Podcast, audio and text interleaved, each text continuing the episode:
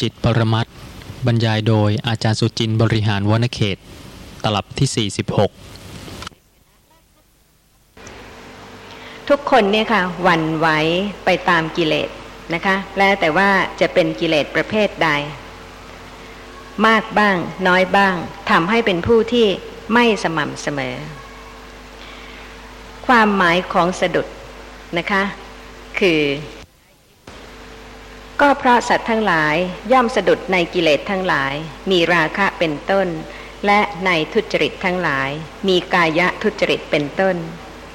ก็แลสัตว์ทั้งหลายสะดุดพลาดไปแล้ว ย่อมตกไปจากพระพุทธศาสนาบ้าง จากสุขติบ้าง พระผู้มีพระภาคจึงตรัสว่าความไม่สม่ำเสมอคือราคะเป็นต้น เพราะการสะดุดแล้วตกไปเป็นเหตุ ถ้าจะเปรียบชีวิตในแต่ละวันนะคะ ก็คือการเดินไปตามทางต่างๆ แล้วแต่ว่าจะเป็นมิจฉามักหรือสัมมามักก็แล้วแต่นะคะ แต่ว่าวันหนึ่งวันหนึ่งเนี่ยขอให้ดูว่าสะดุดอะไรบ้างหรือเปล่าในขณะที่เดิน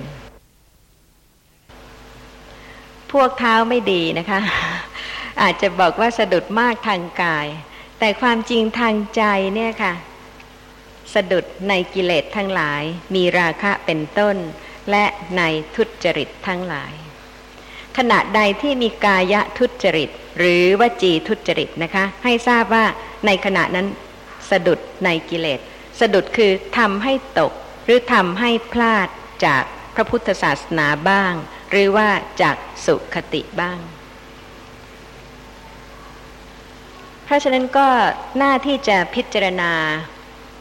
ชีวิตของแต่ละท่านจริง ๆ นะคะ ให้เป็นผู้ที่สะอาด ให้เป็นผู้ที่มีกายสุจริต และพร้อมกันนั้นก็เป็นผู้ที่ตรงที่จะรู้สภาพของธรรมะที่สะสมมา ในสังสารวัตรที่ทำให้เป็นบุคคลต่างๆกัน นอกจากจะเห็นว่าเป็นโทษ เห็นว่าเป็นภัยแล้วนะคะ ก็ควรที่จะมีความประสงค์ มีหิริ มีความละอายเกิดขึ้น ที่จะ กล่าวละคลายอากุศลแต่ละอย่างนั้นให้เบาบาง อย่าเห็นว่าไม่เป็นโทษไม่เป็นภัยเพราะเหตุว่าถ้าเป็นอย่างนั้นนะคะ ไม่มีวันที่จะตั้งต้นที่จะคลายอากุศลทั้งหลายได้ แต่ควรที่จะเข้าใจอกุศลเป็นอกุศลตามความเป็นจริง และถ้าเป็นอกุศลที่มีกำลังถึงกับสะดุดคือทำให้เกิดกายทุจริต หรือวจีทุจริตนะคะ ก็ย่อมจะต้องพิจารณาว่าต้องเกิดหิริ และนอกจากนั้นยังจะต้องเป็นผู้ที่มีกุศลจิตที่ใคร่ที่จะขัดเกลาอากุศลนั้น ๆ ซึ่งเป็นการยากนะคะ ถ้าได้สะสมมาในสังสารวัตรแสนนาน และก็จะให้หมดสิ้นไปในวันเดียวสองวันเดือนหนึ่งชาติหนึ่งเป็นสิ่งที่เป็นไปไม่ได้ แต่ถ้าเกิดหิริความละอายขึ้น และเห็นว่าเป็นอกุศล และก็รู้ว่าอากุศลที่ได้สะสมมาเนี่ยค่ะ ไม่ได้หมดไปโดยเร็วแน่ แต่ว่าย่อมหมดได้ ถ้ามีความเพียรและมีกุศลและเจตนาจริง ๆ ที่จะขัดเกลาแต่ว่าต้องเกิดฮิริโอตปะก่อนนะคะ มิฉะนั้นก็จะไม่เห็นว่าอากุศลต่างๆ เหล่านั้นเป็นโทษเป็นภัย มีข้อสงสัยอะไรบ้างไหมคะ ในเรื่องนี้ เรื่อง การเป็นผิด หรือว่าการประพฤติปฏิบัติผิดเป็นสิ่งที่มีโทษนะคะ ข้อความในอังคุตรนิกายทัศกานิบาตมิจฉัตตสูตร ได้แสดงถึงผู้ที่เป็นมิจฉัตตสิทธิ์ซึ่งพลาดจากสวรรค์และมรรคผลมีข้อความว่า ดุกระภิกษุทั้งหลาย เพราะอาศัยมิจฉัตตะจึงมีการพลาดจากสวรรค์และมรรคผล ไม่มีการบรรลุสวรรค์และมรรคผล เพราะอาศัยมิจฉตะอย่างไร จึงมีการพลาดจากสวรรค์และมรรคผล ไม่มีการบรรลุสวรรค์และมรรคผล ดูกระภิกษุทั้งหลาย บุคคลผู้มีความเห็นผิด ย่อมมีความดำริผิด ผู้มีความดำริผิด ย่อมมีวาจาผิด ผู้มีวาจาผิด ย่อมมีการงานผิด ผู้มีการงานผิด ย่อมมีการเลี้ยงชีพผิด ผู้มีการเลี้ยงชีพผิด ย่อมมีความพยายามผิด ผู้มีความพยายามผิด ย่อมมีความระลึกผิด ผู้มีความระลึกผิด ย่อมมีความตั้งมั่นผิด ผู้มีความตั้งมั่นผิด ย่อมมีความรู้ผิด ผู้มีความรู้ผิด ย่อมมีความหลุดพ้นผิดดูกระภิกษุทั้งหลาย เพราะอาศัยมิจฉัตตะอย่างนี้แหละจึงมีการพลาดจากสวรรค์และมรรคผล ไม่มีการบรรลุสวรรค์และมรรคผล ชีวิตประจำวันนะคะ ที่จะพิจารณาตั้งแต่มิจฉาทิฏฐิ มิจฉาสังกัปปะ มิจฉาวาจา มิจฉากรรมันตะ มิจฉาอาชีวะ มิจฉาวายามะ มิจฉาสติ มิจฉาสมาธิ น่ากลัวไหมคะอกุศล เริ่มมาจากทีละเล็กทีละน้อยนะคะ ซึ่งดูไม่น่าเป็นโทษเป็นภัยเลย เพียงความพอใจในรูปในเสียง ในกลิ่น ในรส ในโผฏฐัพพะ ซึ่งทุกคนก็มีเหมือนเหมือนกัน แต่ว่าใครมีมากจนกระทั่งสามารถที่จะมีวาจาที่ผิด หรือว่ามีกายกรรมที่ผิด มีความประพฤติที่ผิดนะคะ นั่นก็เป็นสิ่งซึ่งแสดงให้เห็นว่า วันหนึ่งวันใดถ้ากิเลสเหล่านั้นยังไม่ดับ แต่ละบุคคลก็อาจจะทำกายกรรมและวจีกรรมที่ผิดอย่างนั้นได้ ข้อความในพยสนะสูตร ว่าด้วยความพินาศสิบเอ็ดอย่าง พระผู้มีพระภาคตรัสว่า ดูกระภิกษุทั้งหลาย ภิกษุใด ด่าบริพาทเพื่อนพรหมจรรย์ทั้งหลาย ติเตียนพระอริยเจ้า ข้อนี้ไม่ใช่ฐานะไม่ใช่โอกาสที่ภิกษุนั้นจะไม่พึงถึงความพินาศสิบเอ็ดอย่าง อย่างใดอย่างหนึ่ง ความพินาศสิบเอ็ดอย่างเป็นไฉนคือ ไม่บรรลุธรรมะที่ยังไม่บรรลุหนึ่งเสื่อมจากธรรมะที่บรรลุแล้วหนึ่งสัตธรรมะของภิกษุนั้นย่อมไม่ผ่องแผ้วหนึ่งเป็นผู้เข้าใจว่าได้บรรลุในสัตธรรมะหนึ่งเป็นผู้ไม่ยินดีประพฤติพรหมจรรย์หนึ่งต้องอาบัตเศร้าหมองอย่างใดอย่างหนึ่งหนึ่งบอกลาสิกขาเวียนมาเพื่อความเป็นคนเลวหนึ่ง ถูกต้องโรคอย่างหนักหนึ่งย่อมถึงความเป็นบ้าคือความฟุ้งซ่านแห่งจิตหนึ่งเป็นผู้หลงไหลทำกาละหนึ่งเมื่อตายไปย่อมเข้าถึงอบายทุคติ วินิบาตนรก ดุกระภิกษุทั้งหลาย ภิกษุใด ด่าบริพาทเพื่อนพรหมจรรย์ทั้งหลาย ติเตียนพระอริยเจ้า ข้อนี้ไม่ใช่ฐานะไม่ใช่โอกาส ที่ภิกษุนั้นจะไม่พึงถึงความพินาศสิบเอ็ดอย่าง อย่างใดอย่างหนึ่ง มีข้อสงสัยอะไรบ้างไหมคะในวันนี้นะคะ ขอทบทวนโลภะมูลจิตทิฏฐิคตะวิปยุตโดยกิจ ซึ่งเพื่อที่จะไม่ให้ท่านผู้ฟังลืมว่าจิตทั้งหมดมี 89 ประเภท แต่ว่ากิจทั้งหมดมีเพียง 14 กิจ สำหรับโลภะมูลจิตจะทำกิจใดได้ใน 14 กิจ กิจที่หนึ่งคือปฏิสนธิกิจ โลภะมูลจิตทำปฏิสนธิกิจไม่ได้ เพราะว่าจิตที่จะทำปฏิสนธิได้ต้องเป็นจิตประเภทวิบากเท่านั้น แล้วก็ไม่ได้หมายความว่าวิบากทุกดวงจะทำปฏิสนธิกิจได้นะคะ ต้องเป็นวิบากจิตเพียง 19 ดวง ดังที่ได้กล่าวถึงแล้ว กิจที่สองคือผวังคกิจ ต้องเป็นวิบากจิต เพราะฉะนั้นโลภะมูลจิตก็ทำกิจนี้ไม่ได้ กิจที่สามคืออาวัชนะกิจ มีจิตสองดวงเท่านั้นที่ทำกิจนี้คือ ปัญจทวาราวัชนะจิตหนึ่งมโนทวาราวัชนะจิตหนึ่งซึ่งเป็นชาติกิริยาและเป็นกามภูมิ ไม่ว่าวิถีจิตจะเกิดในภูมิไหนนะคะ จะต้องมีอาวัชนะจิตเป็นวิถีแรก ถ้าเป็นทางปัญจทวารก็ต้องเป็นปัญจทวาราวัชนะ ถึงแม้ว่าจะเกิดในรูปประพรมภูมิก็ยังเป็นชั้นกามภูมิ คือเป็นกามาวจระจิต หรือจะเกิดในอรูปประพรมภูมิ คือมโนทวาราวัชนะจิต เกิดในรูปประพรมภูมินะคะ โดยภูมิก็ยังต้องเป็นกามาวจระจิต เปลี่ยนแปลงภูมิหรือระดับขั้นของจิตไม่ได้ เช่นเดียวกับเปลี่ยนแปลงชาติของจิตไม่ได้ ราะฉะนั้นโลภะมูลจิตไม่ได้ทำอาวัชนะกิจ กิจที่สี่คือทัศนกิจมีจิตสองดวงเท่านั้นนะคะ ที่ทำกิจเห็น ได้แก่จักขวิญญาณ กุศลวิบากจิตหนึ่งอกุศลวิบากจิตหนึ่งเพราะฉะนั้นโลภะมูลจิตก็ไม่ได้ทำทัศนกิจ ในขณะที่กำลังเห็นเดี๋ยวนี้นะคะ จะต้องรู้ว่าชั่วขณะเห็นไม่ใช่โลภะมูลจิตเพราะเหตุว่าเป็นจิตที่ไม่ประกอบด้วยเหตุ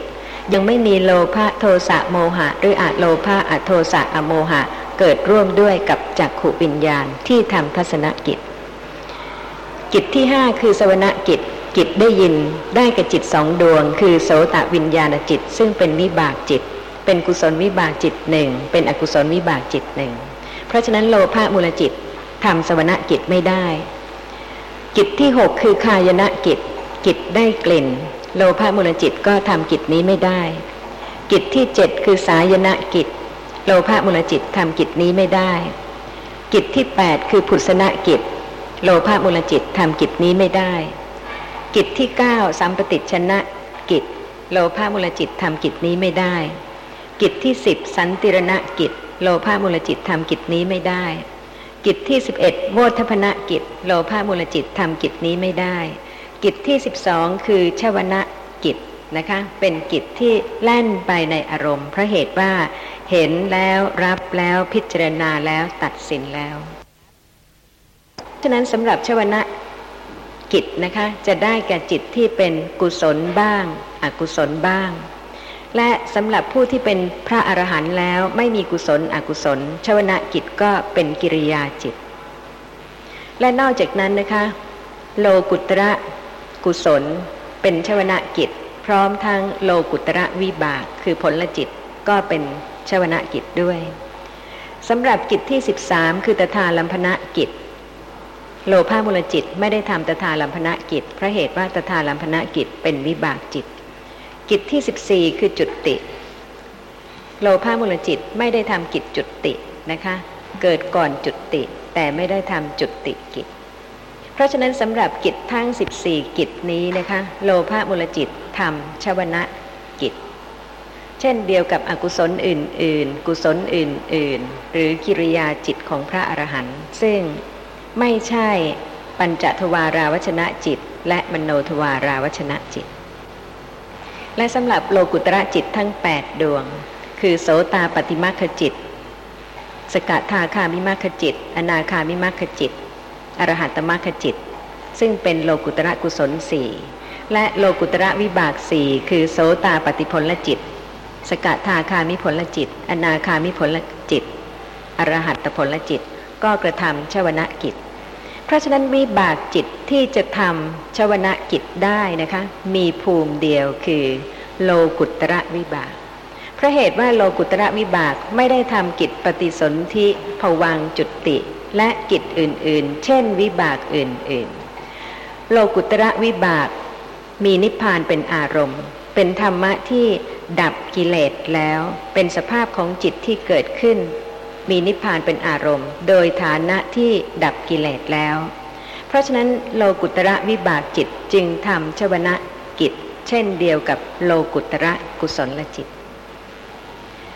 ในขณะที่เป็นฌานสมาบัติ นะคะ ผู้ที่อบรมเจริญความสงบจนกระทั่งฌานจิตเกิด ในขณะที่เป็นฌานจิตนั้นนะคะ ก็เป็นชวนะกิจ แต่ว่าก่อนที่ชวนะจิตจะเกิดได้ จะต้องมีอาวัชนะจิตเกิดก่อน อย่าลืมนะคะ อาวัชนะจิตต้องเป็นชาติกิริยา แต่ชาวนะจิตแล้ว เป็นกุศลก็ได้ เป็นอกุศลก็ได้ เป็นโลกุตระวิบากได้ และเป็นกิริยาได้ ถ้าไม่ใช่ปัญจทวาราวัชนะจิต และมโนทวาราวัชนะจิต มีข้อสงสัยอะไรไหมคะ ในเรื่องกิจ ซึ่งก็เป็นแต่เพียงการทบทวนให้ทราบนะคะ ว่าในขณะที่เห็นครั้งหนึ่งครั้งหนึ่ง มีจิตเกิดเท่าไรสืบต่อกันอย่างไร และขณะไหนเป็นวิบาก และขณะไหนเป็นเหตุ ถ้าเป็นชวนะแล้วนะคะ ธรรมดาของโลกิยะชวนะแล้วก็เป็นจิตประเภทที่เป็นเหตุที่จะให้เกิดผลคือวิบาก ถ้าไม่มีข้อสงสัยเรื่องของจิตนะคะ ก็ควรที่จะได้ทราบเรื่องอารมณ์ของโลภะมูลจิต ทิฏฐิคตะวิปยุตในวันหนึ่งวันหนึ่งว่า เป็นไปในอารมณ์หกและทวารหกอย่างไร เป็นชีวิตขณะนี้นะคะ เป็นชีวิตประจำวันของทุกท่าน ซึ่งมีตา มีหู มีจมูก มีลิ้น มีกาย มีใจ เป็นทางที่จะรู้อารมณ์ทางตาทางหู ทางจมูก ทางลิ้น ทางกาย ทางใจ แต่ว่าทุกท่านเนี่ยค่ะเข้าใจเรื่องของอารมณ์ที่กำลังปรากฏ ทางตา ทางหู ทางจมูก ทางลิ้น ทางกาย ทางใจ ละเอียดแล้วก็ถูกต้องพอที่จะละ กิเลสทั้งหลายได้หรือยังถ้ายังไม่ได้ศึกษาพระธรรมโดยละเอียดนะคะ ไม่มีทางเลยค่ะ ที่จะรู้ว่าอารมณ์ของโลภะมูลจิต ทิฏฐิคตะวิปยุตคือความต้องการอารมณ์ ซึ่งไม่ประกอบด้วยความเห็นผิด ซึ่งมีอยู่เป็นประจำในวันหนึ่งวันหนึ่ง ทางตาทางหูทางจมูกทางลิ้นทางกายทางใจ ต่างกันยังไง ถ้าพูดง่าย ๆนะคะ ว่าทางตาสิ่งที่ปรากฏต่างกับทางหู จะไม่พอเลยค่ะเพราะเหตุว่านั่นยังไม่ใช่การรู้ลักษณะของสภาพธรรมะที่กำลังปรากฏตามความเป็นจริง ขณะนี้นะคะ การศึกษาธรรมะเพื่อพิสูจน์ค่ะ สิ่งที่กำลังได้ยินได้ฟัง อารมณ์หกคือหนึ่งรูปารมณ์ ได้แก่วันนะคือ สิ่งที่ปรากฏได้ทางตา จะไม่ใช้คำว่าวันณะก็ได้นะคะ ในขณะนี้สิ่งที่กำลังปรากฏทางตามีจริง เป็นรูปารมณ์ เป็นอารมณ์ของจิตทุกดวงที่อาศัยจักขุปสาทะเกิด ตามที่ทราบแล้วนะคะ ว่าจะต้องมีปัญจทวาราวชนะจิตจักขุวิญญาณ สัมปติชนะ สันติรณะ โวทพนะ และ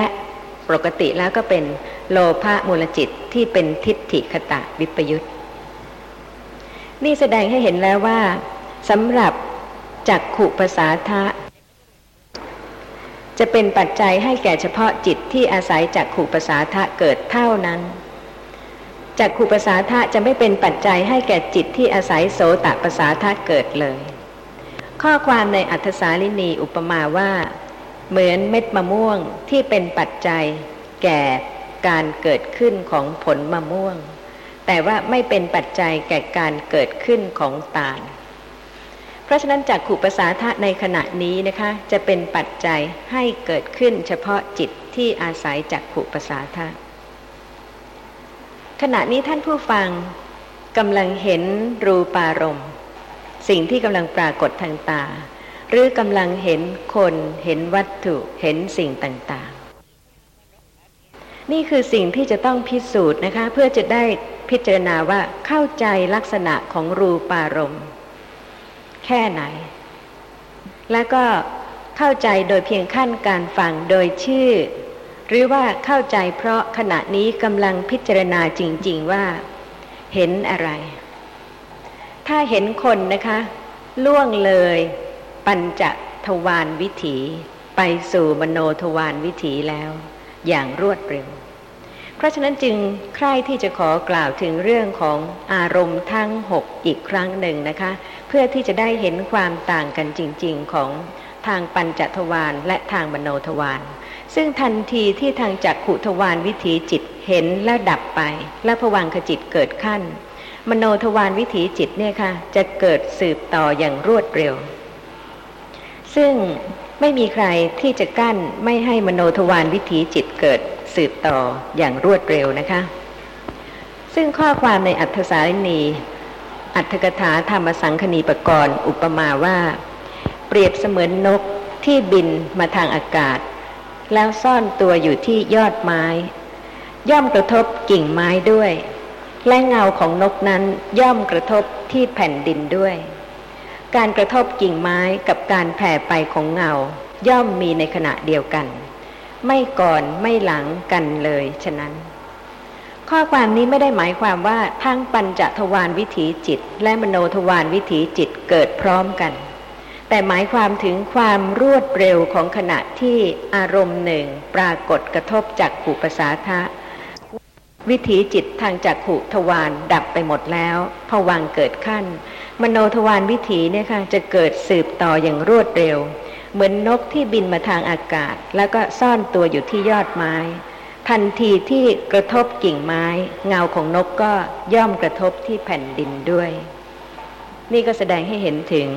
การสืบต่ออย่างรวดเร็วนะคะ เพราะฉะนั้นทุกท่านก็จะเฝ้าสงสัยว่าไม่เคยเห็นรูปารมณ์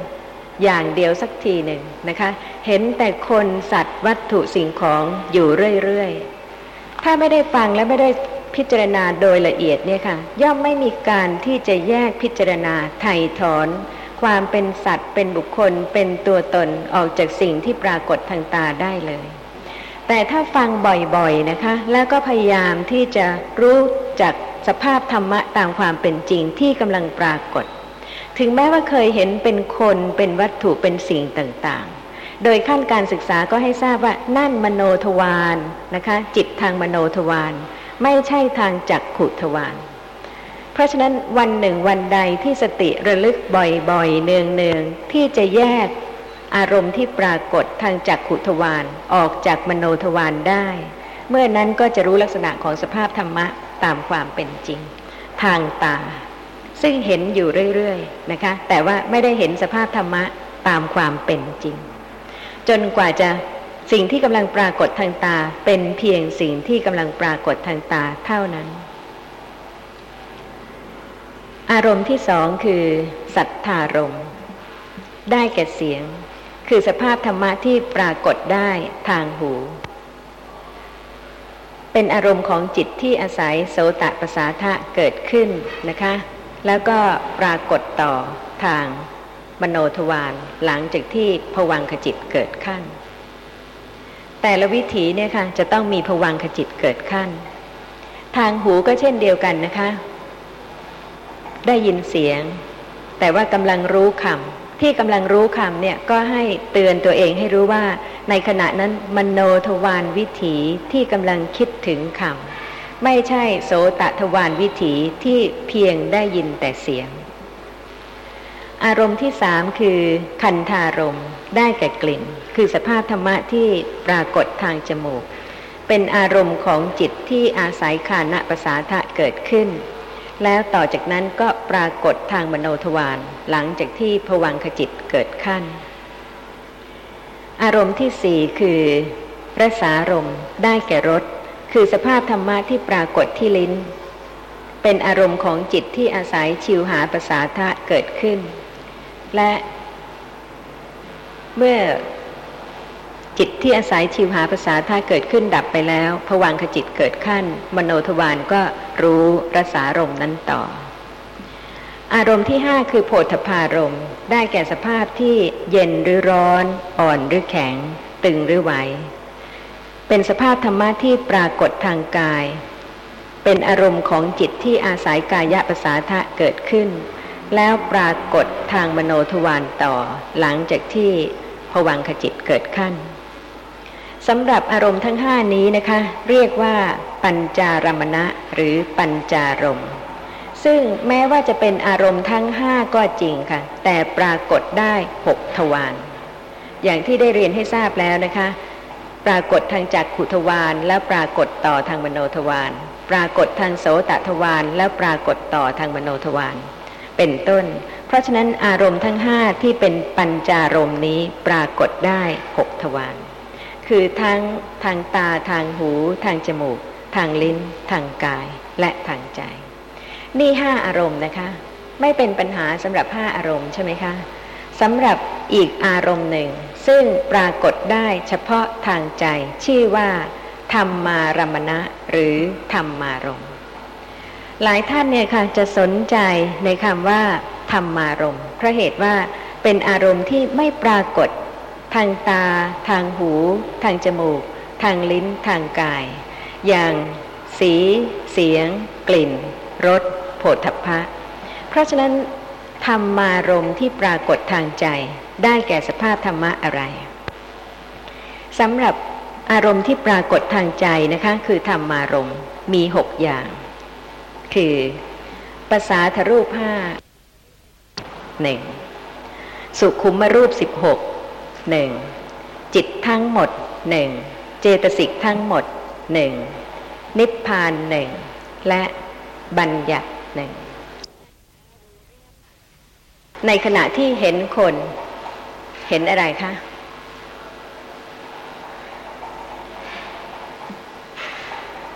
ปัญจทวารเห็นสี มโนทวารมีอะไรเป็นอารมณ์คะมโนทวารมีสีเดียวกับที่ทางตาเห็นแล้วดับไป วาระหนึ่งนะคะ แล้วก็มีผวังขั้น แล้วก็วาระต่อไปเนี่ยค่ะ จะมีบัญญัติเป็นอารมณ์ ที่ว่าปรมัตธรรมไม่ใช่สัตว์ ไม่ใช่บุคคล ไม่ใช่ตัวตน เป็นสภาพธรรมะที่มีจริง ก็จะต้องยืนคำนี้อยู่ตลอดเวลานะคะ ไม่ว่ายังไม่ประจักษ์ว่าปรมัตธรรมเป็นอย่างไร แต่ว่าได้ฟังแล้วว่าปรมัตธรรมหมายความถึง สภาพธรรมะที่เป็นแต่เพียงธาตุต่างๆ เป็นธรรมะประเภทต่างๆ จึงไม่ใช่สัตว์ไม่ใช่บุคคล ไม่ใช่ตัวตน นี่ต้องเป็นความจริงที่พระผู้มีพระภาคทรงตรัสรู้ เพราะฉะนั้นเวลาที่เห็นคน ไม่ได้เห็นสภาพธรรมะตามความเป็นจริงแล้ว ทั้งๆทที่ทางตานะคะ ปัญจทวารวิถีเห็นสิ่งที่ปรากฏจริง แต่ทางใจเนี่ยค่ะ เป็นบัญญัติแล้ว เพราะว่าเห็นคน เพราะฉะนั้นจึงต้องรู้ความต่างกันนะคะ ของทางปัญจทวารวิถีและทางมโนทวารมีท่านผู้ฟังท่านหนึ่งนะคะ ท่านก็อยากจะประจักษ์หรือว่าอยากจะมี จักขู่ภาษาทะบ้าง โสตภาษาทะบ้างคานะภาษาทะชิวหาภาษาทะกายะภาษาทะเป็นอารมณ์ขู่ภาษาทะซึ่งอยู่กลางตา ที่กระทบกับรูปารมณ์ ในขณะที่กำลังเห็นเดี๋ยวนี้ ไม่ใช่รูปซึ่งเป็นสีสันวันณะที่จะปรากฏทางตานะคะ เพราะฉะนั้นจักขู่ภาษาทะเป็นธรรมารมสามารถจะรู้ได้ทางใจ เป็นไปได้ไหมคะ ลองคิดดูถึงเหตุผลนะคะ เพราะว่าปกติเนี่ยค่ะ เมื่อปัญจทวารวิถีดับ เช่น เสียงที่กำลังได้ยินในขณะนี้ทางโสตะทวารวิถีดับนะคะพวังขจิตเกิดขั้น มโนทวารรู้อะไร รู้เสียงนั้นต่อ ไม่เปิดโอกาสที่จะให้มีโสตะภาษาทะเป็นอารมณ์เลย ใช่ไหมคะ กลิ่นกระทบจมูก วิถีจิตเกิดขึ้น รู้กลิ่น ทางคานะทวารดับไปแล้วพวังขจิตเกิดขั้น มโนทวารรู้กลิ่นนั้นที่เพิ่งดับ ต่อจากทางคานะทวารเพราะฉะนั้นก็ไม่ใช่โอกาสที่จะมีภาษาทรูปปรากฏเป็นอารมณ์ หรือแม้แต่ในขณะที่กำลังเห็นบ้างกำลังได้ยินบ้างกำลังได้กลิ่นบ้าง ทุกท่าน ทราบแล้วนะคะว่า